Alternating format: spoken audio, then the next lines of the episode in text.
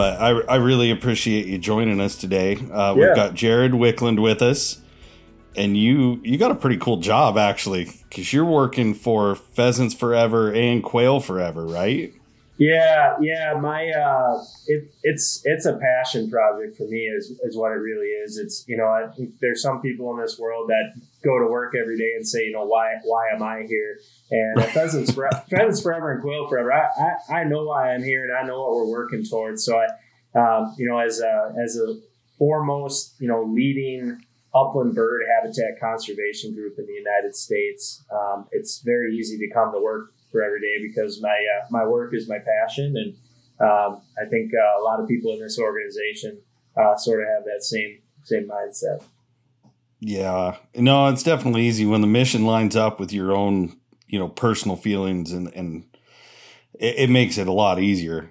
I know that's why I love, you know, I do get to travel a bit to events, and someone actually approached us about coming to uh, Pheasant Fest, Uh, yep. which which is one that we're looking at, you know, seeing how or if we're able to make it. You know, it's, there's a lot of logistics there, but it, it's a lot of work to go to stuff like that. But when it's a passion and you know the the driving force behind it, like like we'll do um, the Wisconsin Bear Hunters Convention every year, and I'll tell you it's a brutal four weeks, and I know. What you guys have to do to put on those events is just unreal. The manpower and the hours, Yeah, but it makes it a little easier. it's a pretty massive undertaking, you know, and then you add in uh, all the vendors and the dogs, and you know, you're bringing in staff to to help uh, with the fundraising side of it, and just with the show itself, and doing the advertising. Yeah, it's a it's a massive undertaking, but like you said, it's it's uh, 30 30,000 like-minded people in the same room. So Right. it makes it once once you're there and you get going, you know, you get through Saturday night. The rest is the rest is just cake. So it's downhill. pretty much, yeah. Well, I've got a couple of things, and I'm going to jump out of order from what I was hoping to talk about, but you just brought up the fundraising. And I think with nonprofits, it's a really big deal to bring up. You know, a lot of people are skeptical of how the funds are spent and this and that. And the one thing I found, correct me if I'm wrong, but in researching you guys, it sounds like all the local chapters, the fundraising money there, it stays for their dedicated projects and there's just a percentage you know or your membership fees that go to the national level. Is that accurate Yeah, that's absolutely correct. So I like to tell people the, the difference between uh, Pheasants Forever and Quail Forever and uh, all the other wonderful conservation groups that, that we work in partnership with all the time out there, whether it's you know, Ducks Unlimited, uh, National Wild Turkey Federation, Rocky Mountain Elk Foundation, all, all of those is that our model is local. So everything that uh, chapters, so um, volunteers at the at the local level, they get together, they start a chapter, uh, they hold a local fundraiser, and all the money that's raised at that, except for membership fees, which is 30 $35 per person,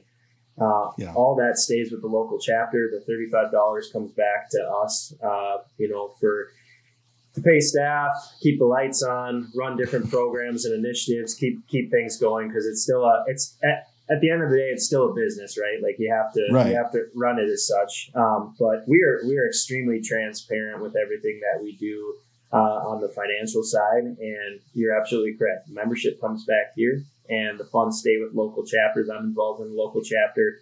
Uh, we should, you know, support shooting teams, uh, do land acquisitions, do habitat projects, run uh, food plot seed program. There's a lot of different things that chapters do um, day in and day out. Maybe not day in and day out. Some some of us that work for the organization, I try to try to sep- try to separate like church and state, right? Try to oh for try sure to try to get my life back from uh, doing the PR thing on the side. But um, you know, Pheasants Forever started back in 1982, uh, right here in St. Paul, Minnesota, uh, where I'm where I'm coming to you from, and um, it, there was an article written by Dennis Anderson. He's one of the last remaining like big time outdoor writers in this country that that works for the Star Tribune. He's been here a long time.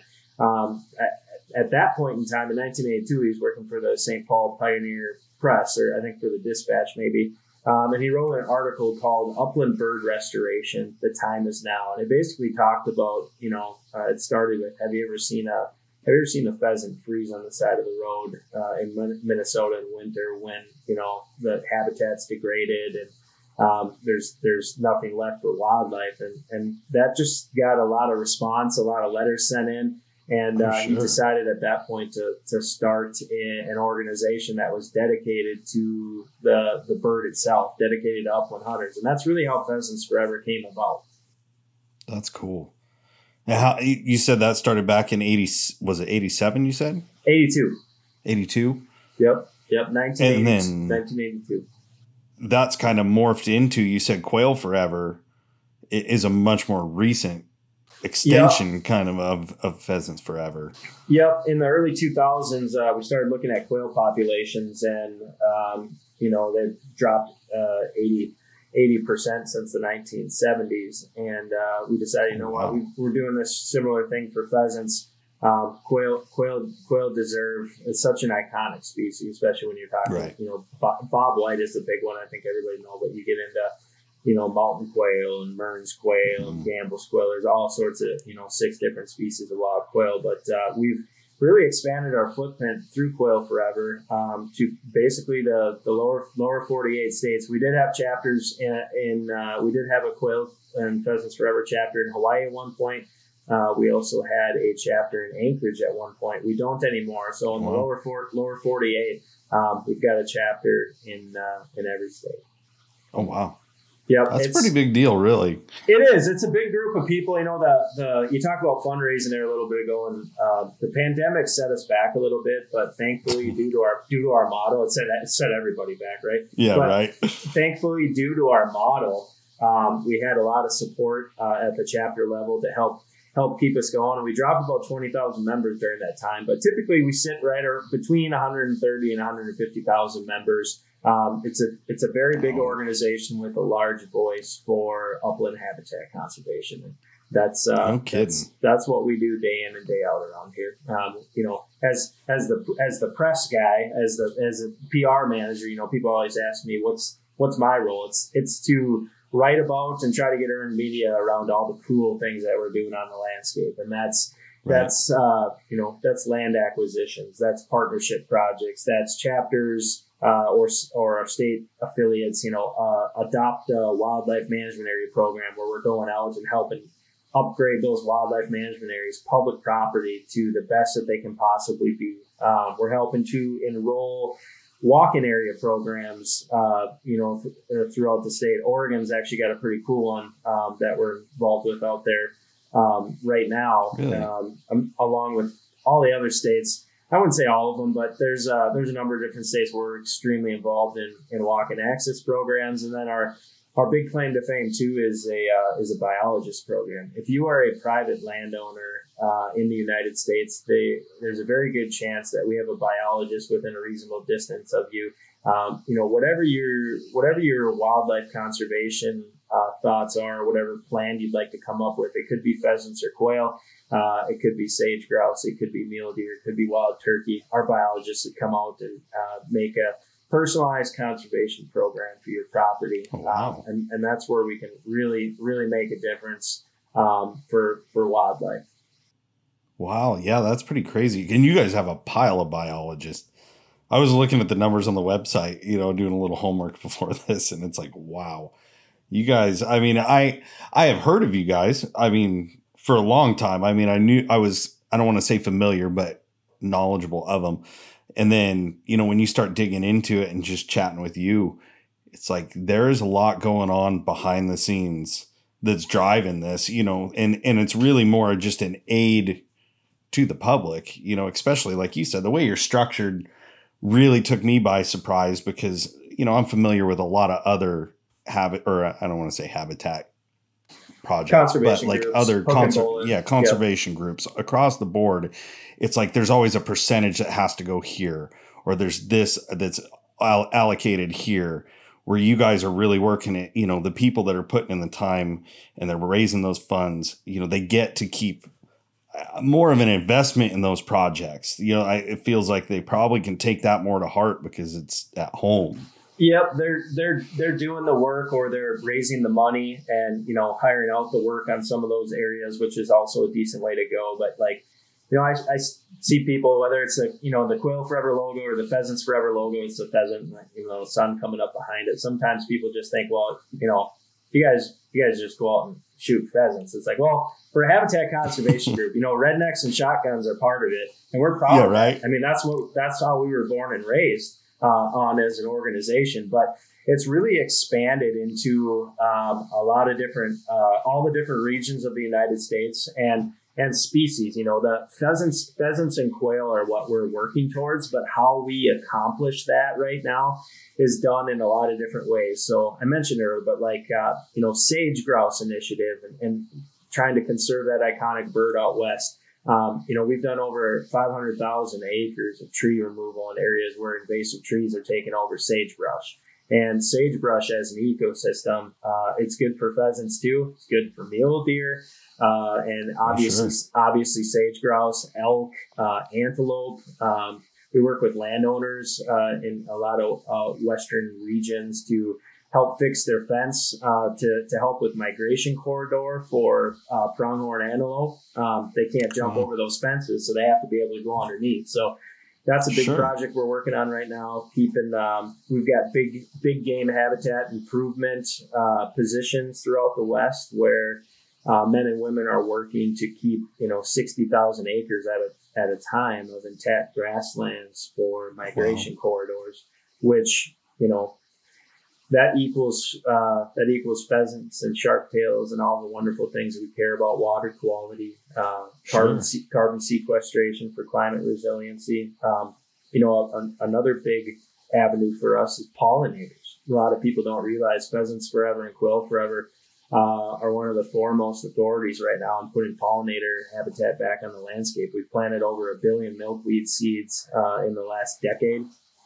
Um, and we use pollen, pollinator habitat as great brood rearing habitat for uh, for pheasants and quail for the young chicks because they eat soft, soft bodied insects, all upland birds, soft bodied insects, those especially first three, four months of life. So, um, you know, while we might be focusing on a, a particular honeybee or, uh, or, the monarch butterfly, which everybody knows about the, the blight that's going on there right now, um, yeah. You know, we use that as a way to impact habitat for our favorite uh, favorite species and pheasants and quail.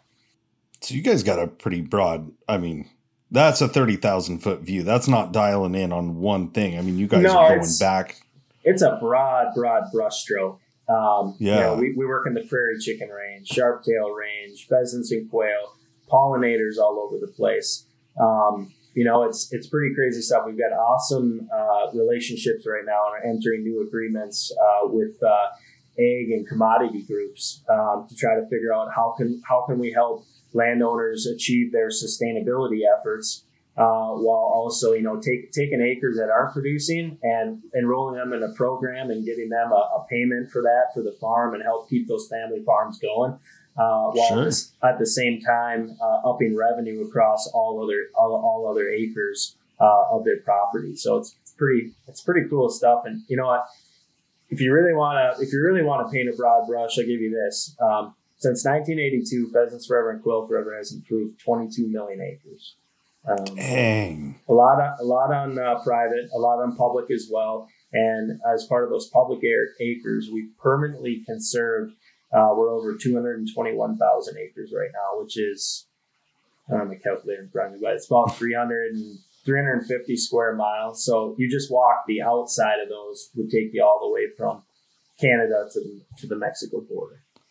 So that is wild. Yeah. I mean, like to people who awesome. don't understand, like yep. that just sounds like a big number. That's a huge number. I mean, when it, it comes to man hours and boots on the ground and, and what you guys are putting in, it, the number it, it's overwhelming in a way like that's a huge number for me to hear but at the same time like what has gone on to have that happen and the logistics is crazy. That's a lot of banquets.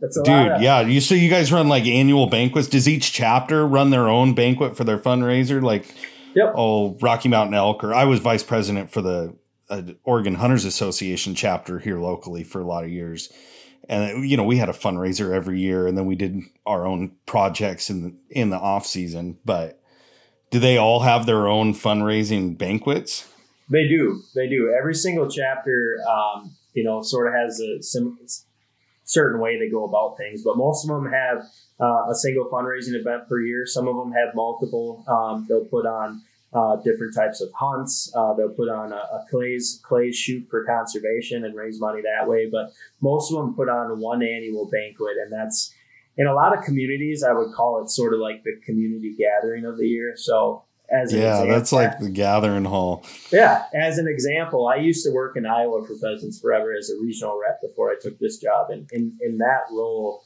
um, you know, I'd go out and help help chapters put on their annual fundraiser, help them with customer service. But I'd go to those fundraisers. A lot of them were in the fall and the spring, and you know, in the fall ones, everybody like uh, we had one up in Winnebago, Hancock, in the northern part of the state in Iowa, and that was on the that was on the pheasant opener. You know, so you'd be seeing That's these, rough. these well you'd be seeing these glowing people coming in after being out pheasant hunting for the day and i'd go up there and hunt with a few chapter guys we'd set up the night before go out and hunt during the day um, you know uh, shoot uh, shoot a couple limits of pheasants and uh, just having a great old time and then we'd all all meet uh, put on our banquet clothes and you know you get all the hunters showing up sharing stories about how great of a day they had or uh, their oh, that's cool. you know their dog just had this hundred yard retrieve, uh, you know, through the through the woods and fields and water, and um, right. you know, and then then you know, based on that, that good feeling, you're raising a lot of money that night because they want they want more of that. They want, oh yeah, to, you know, and it's not just it's again, it's not just for it's not just for upland birds. It's it's for deer. It's for walking access. It's for turkeys. It's for the next generation. So yeah, we uh, we do a, a lot of everything, and we, we try to do it all well, which yeah. is key. Well, and like you said, when you come in off of a high like that, like around here, if you try to plan anything during hunting season with hound guys or a lot of deer and elk hunters, you can forget it. Like they're just yep. not going to show up because they're they're on a multi-day, you know, usual trip or whatever. But like that, when you're getting them in there and they just had a taste of what this is all financing, like what this all the efforts going towards. I'll bet you guys have some pretty good auctions, fundraising yeah. events. Yeah, it's amazing. Like we, we mentioned, you know, National Pheasant Fest and Quail Classic earlier, a big national convention that sort of moves around the country. It's in Minneapolis this year.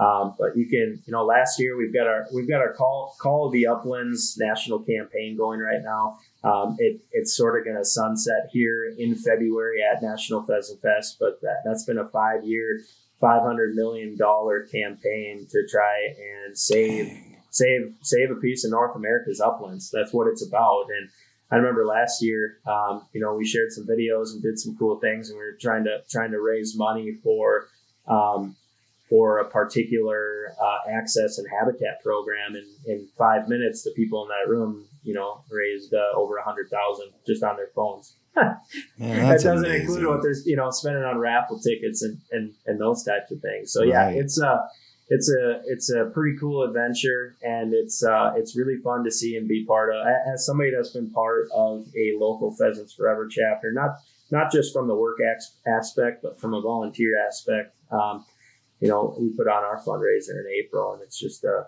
it's, it's a really great time, and to catch up with everybody from year to year oh, yeah. is, is, probably the best part about it. Yeah, sometimes those are like the one time you get to see everybody. Yeah, you know, I've got guys that I see once a year, and that's it. Rocky Mountain Elk Foundation or the Oregon Hunters Association, or you know, it's just like it's the gathering place. It still feels like I don't know. I think of the old Grange halls, you know, and gatherings and stuff like that. It, it's just so, down home. Here's an example for you. So, Oregon, are you familiar with the Hunt by Reservation program? I am not. Uh, so in Oregon, we've got a staffer out there named Brandon Deitches, and Brandon helps run the Hunt by Reservation program. And he basically goes out and works with private landowners to get them signed up for that. And, and Oregon, I hear you guys have a, you know, his particular program focuses on all the different species, but I know out there you have a an issue with wild turkeys in some regions. Correct me if I'm wrong. yeah, the over influx of wild turkeys. so yeah, so we we work with landowners to to line up areas where you know turkeys become a problem, or perhaps there is a um, you know, there could be a, uh, a nice quail population, uh, big game. Uh, they do waterfowl, dove, all those types of things. But Brandon goes around and signs up landowners for this program, and it's a hunt by reservation in Oregon where landowners can, uh, or sorry, excuse me, hunters can go online uh, and reserve a spot to go in and, uh, Oh wow. you know, take part in a hunting opportunity that's provided by private landowners. So That that's is just, really uh, cool. yeah, that's just one. That's just one small example uh, of how we're helping uh, connect habitat uh, and access throughout the nation, uh, and you know, in the Northwest for you. So, That is great. yep, yep, that's a really really cool program. Well, you know, and I want to get more into, you know, the Pheasant Fest and, and some of that. But first, I'd really like to talk to you about like why you're drawn to this because you're a hunter yourself. You said what kind of dogs are you you running right now?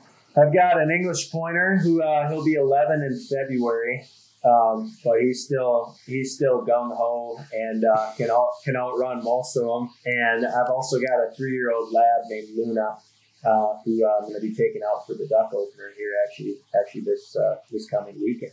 So Oh, cool. So, what species are you hunting then? You're is waterfowl new for you then, or is this just a, a new dog? no, so I I grew up in Duluth, Minnesota.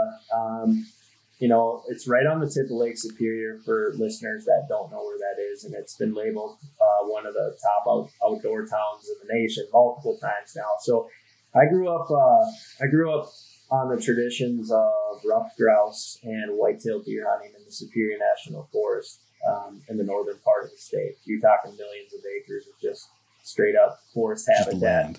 Yeah. So I, I never never really got exposed to. I did duck hunting as well. We had a cabin in northwest Wisconsin growing up. So uh, you know, ruffed grouse, uh, upland hunting, uh, deer, and waterfowl were sort of my thing. And I really didn't get into pheasant hunting until I moved down to a little town called Decorah, Iowa. Are you familiar with Decorah, Iowa at all? I am not. It's where Luther College is, and that's that's where I went to school. It's in the northeast corner of Iowa. And when I moved down there, one of the reasons I decided to go there was for the outdoor opportunities. When you're talking deer hunting, pheasant hunting, turkey hunting, trout fishing, um, waterfowl as well, it's it's really tough to beat the northeast corner of the state. They've got a little bit of everything.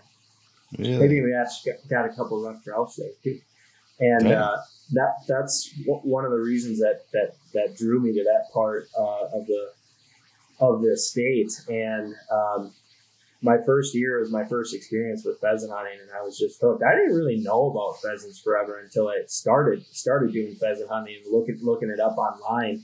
Um, Sure. And uh, I got halfway through school. I was actually focusing. I was going to be a uh, I was going to be a nurse, and then I switched over to exercise physiology. We got a lot of heart problems in my family, so that's kind of what got me on that line. I wanted to help help help save people from from you know going through the whole heart attack you know, ordeals. And Sure. um, halfway through school, I had my schedule set up. Uh, I had classes all day, Tuesday, Thursday, all day and into the night. I had Monday, Wednesday, Friday off. And uh, if I wasn't, if I wasn't what were you doing in your downtime? if I wasn't hunting or doing uh, things I probably shouldn't have been doing in my downtime, uh, you know, uh, hunting really became a, um, something that I was doing uh, uh, almost every day or every other day at least. So, um, really got into that. And I said to myself, you know what?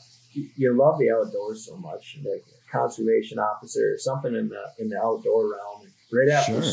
Right after school, um, I ended up going up to Alaska for a year and was a wilderness guide up there out of a, uh, a nonprofit called uh, Alaska Center for the Environment, taking people out on uh, fishing trips and camping trips and kay- kayaking out in the Oh, ocean. cool. Yeah, it was pretty incredible. Saw a lot of lot of bears and, and moose and got into some sticky situations. You know, traveling with taking little kids on mount, mountain biking in the in the uh, in the Chugach range uh, right around Anchorage. But after that, I came home and uh, was really looking for an outdoor opportunity, and that's that's really why I got involved in pheasants forever. It just it fit me as a person. Uh, I'd always wanted a dog. I got my first dog when I started working for them. I actually started as an unpaid intern for a year, believe it or not, after I got back from Alaska. Um, Oh, wow. and I, I basically worked my tail off and asked them for a shot. And the the rest has been history. It's been a now you're the a- guy. You're the face. You're, yeah. it's been a labor of love. I've been here for 12 years now, and uh, honestly, you know, you always you always get that question from people like, where where do you see yourself in five, ten years from now? Um, it's working for this organization. I, I, I love it that much. In fact, I actually have a big uh, uh, cedar cutout of the Pheasants Forever logo on my pole barn out back. If I had a window, I'd turn my camera around right now and show you that. But yeah, it's uh, it's a labor of love, and it's something that that uh, is is pretty near and dear to me. So well, like you said, That's when it's a labor of love, it, it makes it way different. You know, the years fly by. I mean, shoot, when I came here to to W, yeah, it's been almost six years now, and it's like, dang it, it just happened in my mind. Like it wasn't that long ago, and time just flies because, you know, when you enjoy what you're doing, they say time flies when you're having fun. yeah, But- honestly, working working for Pheasants Forever um, and being able to tell the story about you know an incredible incredible land acquisition that just came about, or you know anything related to uh, our work with uh, state agencies or walking programs, just being able to t- to tout those successes um, and let people know, like, hey, you know, you went to this banquet. Um, this is what came out of it, and Pheasants Forever is is working for the for the public land hunter. We're working for landowners to help them out through our biologist program, which is uh, one of the biggest biologist programs in the country right now. I think we employ more biologists right now. We're second only to the U.S. Fish and Wildlife Service. I mean, we've got hundreds of biologists on the landscape uh, through throughout the United States, which which is pretty cool. And to think that in 1982, uh, this organization started from a newspaper article uh, in somebody's garage. So all the good ones start. We've come, yeah, we've come a really long way, and it's a really rich history. And we're celebrating our 40th this year, which uh, I'm, I'm very proud proud to. That's uh, to awesome. talk about. So yeah, Heck yeah. No, eh, that's really cool. And especially like knowing when you start at kind of at the bottom, you know, and you're coming in and now Yep. like I mean obviously you you put a lot of time and a lot of effort into it. And I know you guys have the big fundraiser and event Pheasant Fest, which you said is coming up in February. it is February 17th through the 19th at, at the uh, Minneapolis Convention Center. Uh, so we we actually got turned on to you guys because one of your uh, members, or I'm going to say, I believe an employee, Yep. was talking to me. You know, ordered some stuff, and I had no idea. You know, I know I had dealt with him prior, but didn't understand the affiliation there. And he I think it kind of kicked Rich, to right? you guys. It was, yeah, it was Yep. Rich. Yep. I get weird about mentioning names because sometimes I don't know if they want it or not. But everybody knows Rich. It's all good. Yeah. he's a, he's a good he's a good Wisconsin boy. So, so yeah, so, yeah, and that's probably how he knew us. We got a lot of Wisconsinites that follow, but Yep. you know, he kind of turned us on to it and he's like, you guys really need to come to Pheasant Fest, which, you know, like I said, we don't do a lot of events. We really only do a few a year. But paint a picture for me because I've never been to a, a big like upland event. I've never done like the big rendezvous things. I've always done like Yep. state chapter, you know, or, you know, local chapter, state, but I've never been to a big national thing like that Yeah. what what are we talking is it just a gathering is it there's vending obviously and i'm assuming some exhibitions W- what exactly is going to be going on Pheasant Fest, I like to describe it this way. It's a trade it's an outdoor trade show combined with an expert seminar series on hunting, cooking, dog training, um, and habitat management sort of all rolled into one. Um, and then with that, you've got the fundraisers. You've got a Friday night fundraiser. You've got a Saturday night fundraiser. So I really tell people, you know, if you're going to come to Pheasant Fest, come for the whole weekend. Get the weekend package, Sure. get a hotel, stay with friends, whatever you need to do, um, and come on down because um, it's it's shotguns and it's dogs and it's hunting gear and it's art. Um, anything you can really think of. We've got mom and pop stores that that come here all the time as well. Um, but it's it's really a it's a gathering of conservation minded individuals who care about the environment, uh, care about conservation, and uh, I would say eighty five percent of them are, are pretty pretty diehard hunters too, which um, is cool it's easy to get it's easy to get along with people. Let me let me put it that way. right yeah you walk in the room and everybody's buddies Yeah, and we've done everything from, uh, you know, we've had uh, Hank Shaw, who's just a renowned wild game chef. Um, you know, he was our headliner last year. Um, you know, in the past, we've had Steve Rinella from MeatEater, um, you know, signing books and, and uh, giving, a, giving a talk at our Saturday night dinner. Um, you know, this year we've got a number of different things going on. On Thursday night, before Pheasant Fest even opens, we're doing a we're doing a film fest, and this would be our second second annual film fest. Uh, oh, cool! Bring, bring, people in and show them just uh, pretty dramatic short films uh, that are based on upland hunting. Uh, we've done everything from you know sharp tails and and quail to pheasants and uh, you know ptarmigan up in Alaska. Just uh, pretty pretty awesome videos where you basically sort of get to imagine like there was a bucket list hunt everywhere. This is it. This is it right here. So, yeah, right. You know, that's that's typically how this year I think it's going to be at the Poorhouse in downtown Minneapolis, um, which is you know you got every every every kind of beer on tap that you can possibly think of, and uh, you know most of the people that you get to know over the years are there and attending it. Any anyone who's anyone is is at that yeah, event. Right. And, it's the uh, event of the season. Yeah, it's basically it's a it's a it's a it's a gathering to watch some pretty cool films and and uh, catch up with people about how their upland season went. So it's, it's pretty much uh, almost over at that time, uh, you know, in, in mid February. So, so do yeah, people need to, to sign up for like those workshop? I mean, uh, I'm calling well, it a workshop, more like a seminar, but they're all all the workshops, uh, dog training, cooking, all those come with your entry. So it's like it's you know 10 dollars to get onto the show floor, and it, wow. it comes it comes with all that. You know the banquets are separate. You you pay if you want to come to the banquet and have a, have a nice meal and, and do some fundraising with us and. Um, you know, sit through uh, some of the different seminars that we do at that to, to show people, um, you know, where we've been and sort of where we're going as far as conservation is concerned. Um, sure. But uh, the, the weekend itself, uh, you get onto the show floor and there's just a lot of different things to do and see. Uh, a lot of signups for things, prizes to win, shotguns. Uh, we give away uh, ATVs, UTVs, um, just a lot of a lot of interesting things there if you're if you're an outdoor person. Uh, and the, what's becoming a bigger draw now really is our, our path to the upland stage as well. So we get we get a lot of a lot of youth, a lot of young kids um, coming, boys, girls, awesome. uh, and then men and women too. Adult onset hunters are a big category for us right now. So um, you know, if, if you're booming, right? Yeah, and if you're if you're figuring out or trying to figure out like, man, I want to get into hunting, but where do I start? National Pheasant Fest and Quail Classic Classic is a good place to answer that question. Um, everything from getting hooked up with a mentor uh, to, to learning the ropes on you know upland hunting. Um, they do uh, they have fishing simulators, hunting simulators, just all sorts of things for people to do. So wow. all in all, it's just a it's a very very fun fun weekend uh, for for for outdoors people in general. That is cool.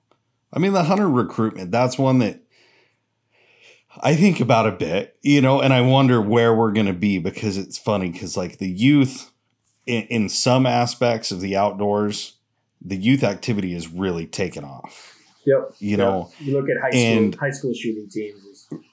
Right. Great example. Archery, you know, I've seen a lot more schools getting archery programs, which translates, yep. you know, it just shifts those kids and their mindset towards, you know, thinking about hunting, even if they've never thought of it before it's like, oh, this is cool. I can take a skill that I'm doing for fun and I can put food on the table. You know, I think that that plays a lot. And then you've got the adult onset hunters, right, that are coming in, you know, they weren't exposed to it before, now they are.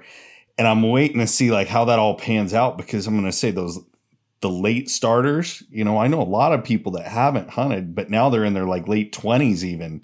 Yep. And they're thinking, "Hey, I want to give this a shot." Well, I know they have kids and they're young so it's like you wonder, there's like this limbo, right? We're waiting because the kids aren't quite old enough to come in at a certain level, but the adults are making it. And you wonder, is it going to hold out long enough that they get that recruitment, you know, and keep their kids involved? And, and what I'm seeing is once those late hunters come in, man, they are die hard. They're like, I, I don't know. Like I would think of them as dyed in the wool outdoorsmen because Yep. they come in with a passion. Like they're here for a reason. Do you guys see a lot of that as far as like volunteers and you know people just coming in fired up?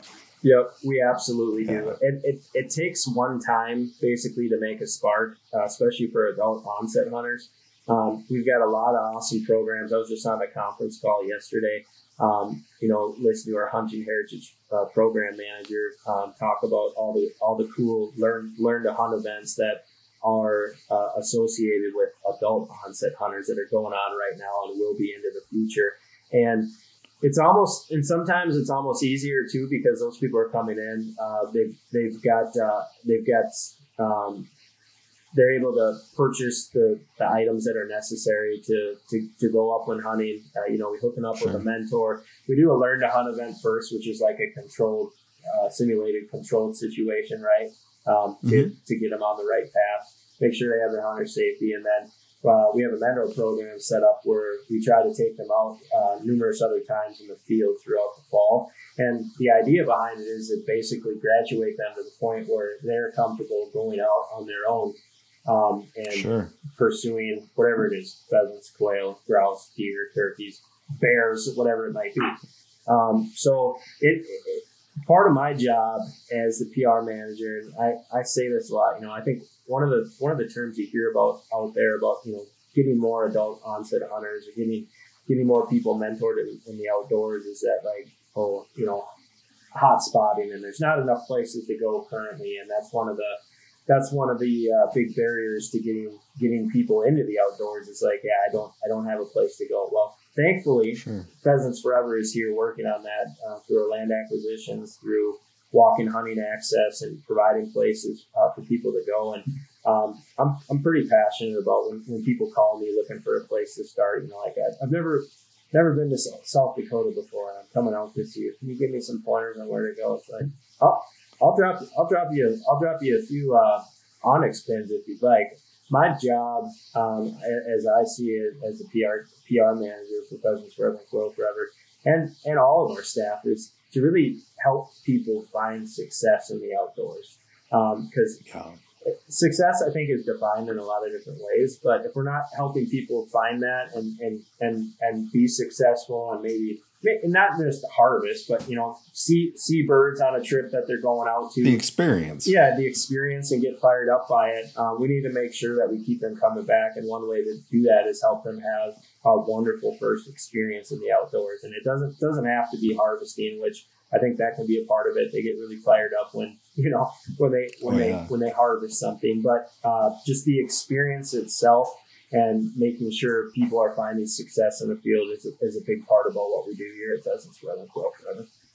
Well, it's cool because it sounds like you guys have a really good follow up. Like you're you're a multi step introduction into this. Where, you know, I've been involved in a lot of things where it's like a one day, right? Like you're doing a, a Yeah. youth outdoor day, or you're doing this, which are great, and, and we They're have to good. do They're- those. yeah, they're awesome, but we gotta Right, make it's- sure. Making that spark. Yeah, we got to make sure that you're giving them opportunities down the road to take what they've learned and ap- apply it in a real field situation. Yeah.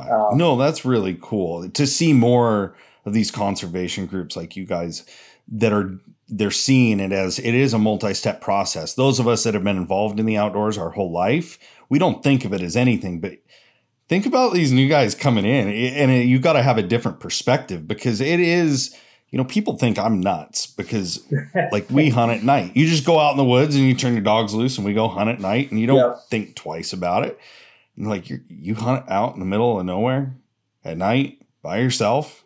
It's like yeah that's just what we do because we grew up you know what i mean? Like it's just no big deal.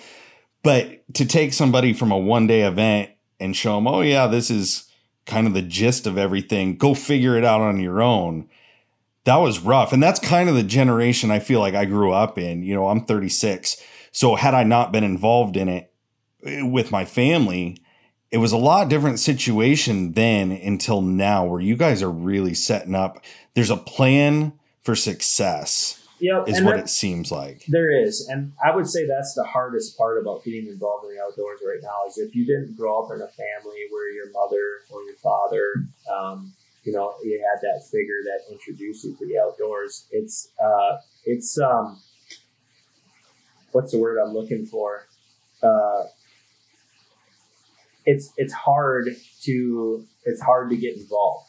Um, hmm and The jumping off point, that first step is rough. yeah, yeah, it, it, it can be really rough. And you know, one of the programs that we have going right now that I want to point out to listeners too would be uh, Pheasants Forever and Quail Forever in partnerships uh, partnership with uh, Alps out, out, out outdoors uh, with the Z at the end. Alps Outdoors Z um, is our Hunter Mentor Pledge, and uh, you can Google Pheasants Forever Hunter Mentor Pledge or Quail Forever Hunter Mentor Pledge. And, um, you can go online and, and uh, basically there's a form on there and you can win all sorts of cool prizes and hunting trips and things. But it's basically it's you as an individual um, making a pledge to take somebody outdoors and be a mentor for them throughout the upcoming season. Um, That is cool. yeah, if you've never if you've never done it before, just like deliberately taking someone, and I'm not talking like just like uh, One trip. You're, well, I'm not talking one trip or even your son or daughter. It's reaching out and finding Right. somebody that has an interest in the outdoors that asked you about it before. And it's like, hey, I am going to set you up with a program, and we're going to go out and hunt a couple different times, and you put something on the calendar, and uh, Sure. you, you take this hunt or mentor pledge um, on our website, and you follow up with with photos and sort of write your story in there. Um, this last year, we had over 700 people take the pledge uh, of bringing bringing new people outdoors um, on a, cool. sort of a structured, um, you know, mentor uh, hunter relationship. So yeah, it's uh, it's really neat, and uh, if you're looking for a way to, to help get more people outside, um, I would uh, advise you to go check out the Hunter Mentor Pledge. Uh, That is cool, man. Yep. And you said that's in conjunction with Alps OutdoorZ Yep. Yep. because they do outdoor gear. I mean, They do, yeah. They, they've got uh, anything anything from hunting and, and camping. They're just a, a wonderful, wonderful entity um, that's been a sponsor of ours uh, for a while now as a national sponsor. And the, the Hunter Mentor Pledge is a is a big part of our relationship with them. Um, actually, for we've got uh, well, National Hunting and Fishing Month. We get National Hunting and Fishing Day uh, coming up in, in just a few days here, and we're going to be talking more about our partnership with them and all the cool. wonderful things that we're doing uh, uh, to, to get more mentors on the landscape and, and mentees out in the field. Well, I'll even I'll even give them a free plug here because I had to buy a new pack frame. Mine finally bit the dust, Yep. and I was back and forth. You know, you, you research stuff, and you that's a big investment. Like a Oh, to yeah. me, it's pretty hard to justify on the budget. Like, okay, I'm gonna go dump four hundred dollars on a pack frame and hope I can shoot a deer or an elk this year. Yeah. But I did end up with an Alps pack, and I'll tell you, it's the nicest one I've ever owned. Yeah. They've got really cool, they've got really quality stuff. Um, I've That got, hybrid, that thing is a killer pack frame. I've actually got a, um, I wouldn't say on the upland hunting side, but I, I actually bought sort of like a, it's a sort of a hiking pack hybrid that's got the shoulder straps and, you know, strapped around the waist and stuff. And I actually use it for turkey hunting and it just works Yeah. awesome. And it's almost, it's bomb, it's like bomb proof. It's indestructible, right? That's, that's what I like about it the most is like, I'm, I'm never going to have to buy another, another pack because that thing is, uh, that thing's never going to, uh, go to the wayside. So it's, it's. Well, that's cool to see companies like that partnering. You know, it's uh I mean, that sounds like a really cool program. yeah. So, where can people find? I mean, let's give you a couple of. I mean, let's make some time to make sure people know how to access in case they can't listen to this all the way through or whatever. yeah, no where where would people? Where would you direct them to find out? You know, events you guys have going on, your partnerships. I mean, I know our listener base is primarily hounds and bird dog hunters who are fiercely loyal to companies that support our lifestyle. Yep. So where are they going to find like your partners, the people you're working with, your events? Absolutely. Yep. Um, the number one place would be pheasantsforever.org or quailforever.org. Uh, all of our national sponsors are on there, many of them uh, who give back to conservation at an extremely high level. Um, you know, we're talking about Alps OutdoorZ. Uh, you know, you mentioned the uh, Purinas of the world for, for dog for dog food and dog health. Um, you know, the uh, federal am- federal ammunition. There's nobody that gives back back more from the ammo manufacturing side of the equation. So you can see all those on there. You can learn about membership opportunities. Uh, you can join us on Facebook as well.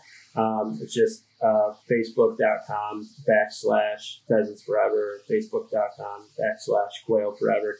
And uh, we keep uh, pretty robust updates on there of all the cool things we got going on. National Pheasant Fest and Quail Classic. You can get to that page by by visiting our our, our main websites. Um, there's a stories tab on there, which I would push people towards if you're looking for cool updates on land acquisitions, uh, kind of in depth dog stories, nutrition, health, uh, habitat updates, um, you know, those types of things, public access, that's all on there as well. Um, but I would, I would say those those three three avenues are probably the best. And it's a great website. I mean, I will say It that is, yeah. We it's just um, thank you. We just easy. it. easy to navigate. I, I was on there because you know how a lot of them are. It's pain in the butt. And I will say, you know, it was really easy to go in and see what you guys had going on. I mean, it's in the forefront, and it it's a It- really easy to use website. Yeah, if you go to the different tabs too, like you, you want to learn how to pheasant hunt if you've never done it before. You need to learn to where where how, where to go. Uh, we've got a land acquisitions map on there that lists all the acquisitions that we've done, and we're still working on it right now. But just in you know in Minnesota alone, we've done about 460 projects, um, over six- 60,000 acres worth. So there's a lot of a lot of property to go to go and visit. Um, you know, Yeah. Hunter Mentor Pledge. Um, we've got different uh, programs. If you're a if you're a, uh, a teacher, uh, you know, married to a teacher, got one in the family, we've got all sorts of resources for uh, schools, for shooting teams, those types of things. Uh, we run grant, Yeah. grants programs with some of our partners. Uh, there's all sorts of wonderful things on the website that you can find and dive into um, that uh, will keep keep you keep you coming back for more on the on the upland habitat conservation side. Heck yeah. I know um we a lot of our listeners like I mean I've said are primarily the hound side, a lot of bird doggers coming now since we've started working, you know, like with Ron Bame over at the Hunt and Dog podcast. Yep. You know, we've been gaining a lot of customers from that world, which has been awesome. I will say the bird dog, you know, upland game hunters, the waterfowl hunters, they are very nice people to deal with. They are not like I would say there was kind of a stigma for a long time. And we created this shift between like there's hound guys, you know, scent dogs, and then there's the bird guys. And we were all on different levels. And I'll tell you, it's been awesome to get to know more of what you guys are doing and the Appreciate efforts that. that. you're putting in. It is unreal. And it, it's really awesome to see the the interest from a lot of like I'll say my hound friends or things into bird hunting. Cause I'll say I've never been a bird hunter. Like we'd always find a grouse running around deer season or something like that. You know, st- stupid chickens running around the mountain. But you know, I'll tell you for the last I'm gonna say three, four weeks, my buddy and I, we've been pretty limited on time. So we get one day a week we get to go hunting. And we say we're going bear hunting, but really we've got three boxes of 20 gauge in the truck yep. and we're we're going out looking for quail and grouse and you know it's the first season i've really thought about habitat like we just started noticing okay we're seeing quail here but we're not seeing them here Yep. and we're within What's the quarter difference? Yep. i- it's a huge difference you know the the quail we're finding are in much different habitat where the grouse it's like you get into that dark tall timber all of a sudden it's boom boom boom there they are and you know we started kind of targeting different areas and even the time of day it is freaking exciting and it is a ton of fun no different than me going out and try to pattern a fox or a Yeah. bobcat it's the same thing except there is a lot more shooting going on yeah, you and learn, it is a ton of fun you learn to read the landscape um, of different Yeah. quarry, and I think that's probably the, the number one thing that I love most about birding. I mean, other than watching the dog work, which is awesome in itself, and you know nobody's going to disagree with that, but right. Learning learning the birds, uh, you know, pheasants, and the difference between the different quail species and where they like to hang out, and sage grouse and sharp tail. There, there's uh, there's quite you know contrast between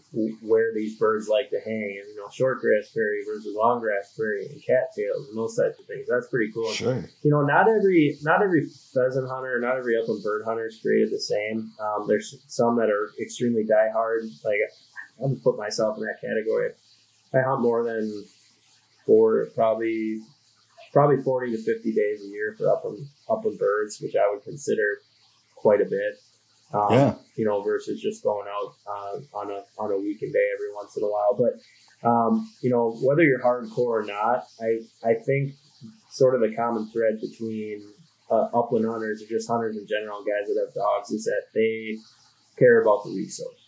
Um, mm-hmm. And I, I think that's I think that's sort of the number one thing is like if you don't if you don't if you don't care about the resource and where it's coming from and how those birds are produced, um, there's there's not going to be any in the future, and that's that's yeah. the biggest thing at, for pheasants forever and quail forever. You know, we like to like to tout is the the habitat is the number one factor, and that's not just for upland game birds. That's for all sorts of wildlife. But um, habitat is number one.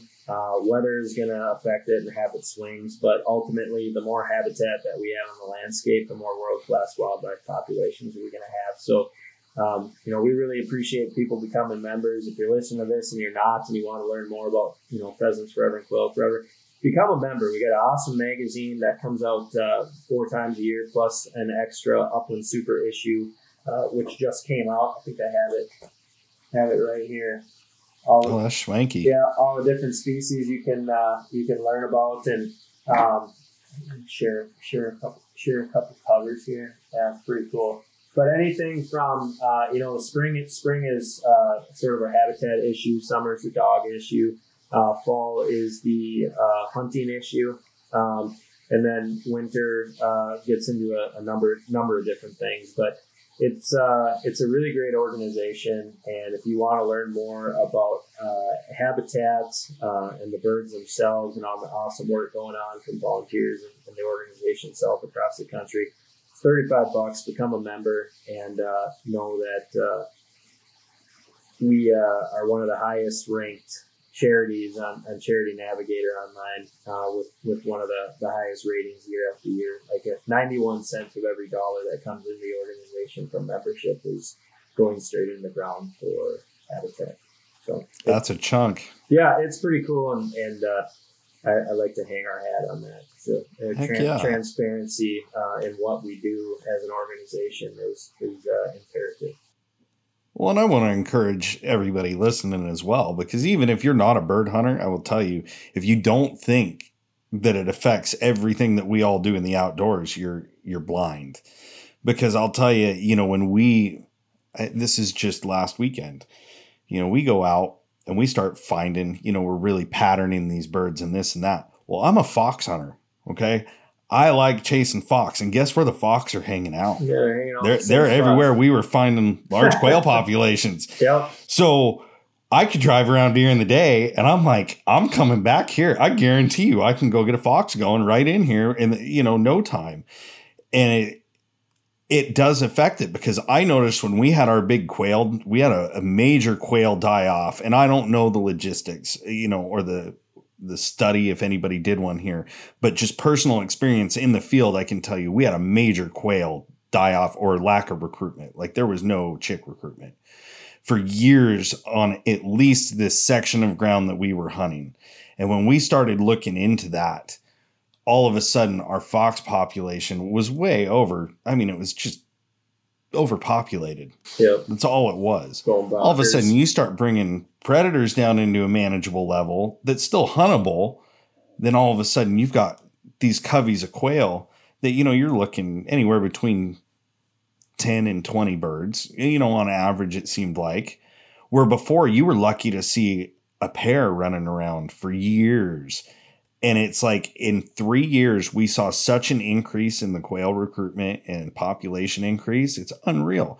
Same yeah. with the turkeys. When we started cutting the turkeys, I don't know if that's a thing, but I will notice when we started limiting the turkey population, we saw the quails come up as well. Yeah, tur- turkey doesn't really have too much of a correlate. I mean, what would they would they eat a would they eat a quail chick? Maybe if it if it ran past them, but we don't see him. Right. We don't see him out there with uh, you know malicious intent going after him. But uh, you know, to your point, the big thing I was going to point out is like, you know, especially when I used to live down in Iowa or even up here, I've got some neighbors that have got some conservation reserve program enrollment through the federal farm bill. Right, they've taken they took some of their uh, crop ground out and put it into conservation.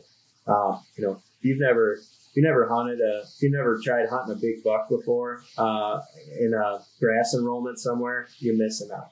Um, Yeah. if you know you're wondering what's happened to your turkey population, and you know you install a a, a, a new grassland conservation program, those those chicks and and the hens need to you know lay a nest somewhere, and you can see big booms in population uh, from that. You know, when you look about you go further out west, the work we're doing uh, for sage grouse. Um, you know, if you're a mule deer or you're an elk hunter, that that's a very very important winter habitat Right. for those for those critters. So uh, yeah, everything that we're doing for the bird, um, I like to say that they're a very colorful barometer of environmental health. When we do good things for pheasants and quail and other upland birds, um, all the other species, it's a it's a uh, a positive positive uptick for them on a number of different levels. Yeah. Well, man, I'll tell you, I really appreciate you coming on, Jared. This was like kind of thrown in my lap, and I'm glad it happened. Um, Thanks for having us. I appreciate. oh man, time. anytime you guys got any special projects going on, or you want to get the word out, you give me a call. We'd love to have you back on. I uh, I'm hoping great. maybe we'll get to meet you someday face to face. I'd like to at least come and check out your event and and see what it's all about someday. Yeah, even if even if uh, you guys don't have a booth there sometime, you know, just to, to fly out, we'd love to love to host you, and and uh, it's just uh, it's a great gathering of like-minded conservation and, and hunting minds. So it's uh, it really is a fun time. But no, I appreciate the time and and uh, encourage folks if you're not a Pheasants Forever Forever member, uh, you know, get signed up on our website right now. You can get a new Pheasants Forever hat uh, with a neck buff that goes along with it for some of those uh, you know late late season hunting adventures. And for thirty five bucks, uh, I, I'm I'm gonna go ahead and say it's a it's the best best money you can spend for conservation, knowing that ninety one cents of every dollar goes right back into the ground. So thanks. It definitely sounds like it's going to spread a ways. It is. Yep. It, and it Well, does. One more time, just so people know where to find you. It was pheasantsforever.com. pheasantsforever.org Or and dot org, I'm sorry. quailforever.org, or you can look us uh, all up on the different social platforms. Awesome. Well, I wish you the best, man, and we'll stay in touch. Thanks. We'll definitely have to get back together. Yeah, yeah, I'd love uh, got some quail out there. I'm looking at coming to Oregon one of these times. I'll have to give Hey, you let me know. It sounds like I know a guy with the resources Come- now. Yeah, come this way for pheasants and ruffed grouse. We love uh, we love meeting new people and, and seeing new landscape. Heck yeah. Well, man, thank you again. You bet. Have a wonderful night. You too. All right.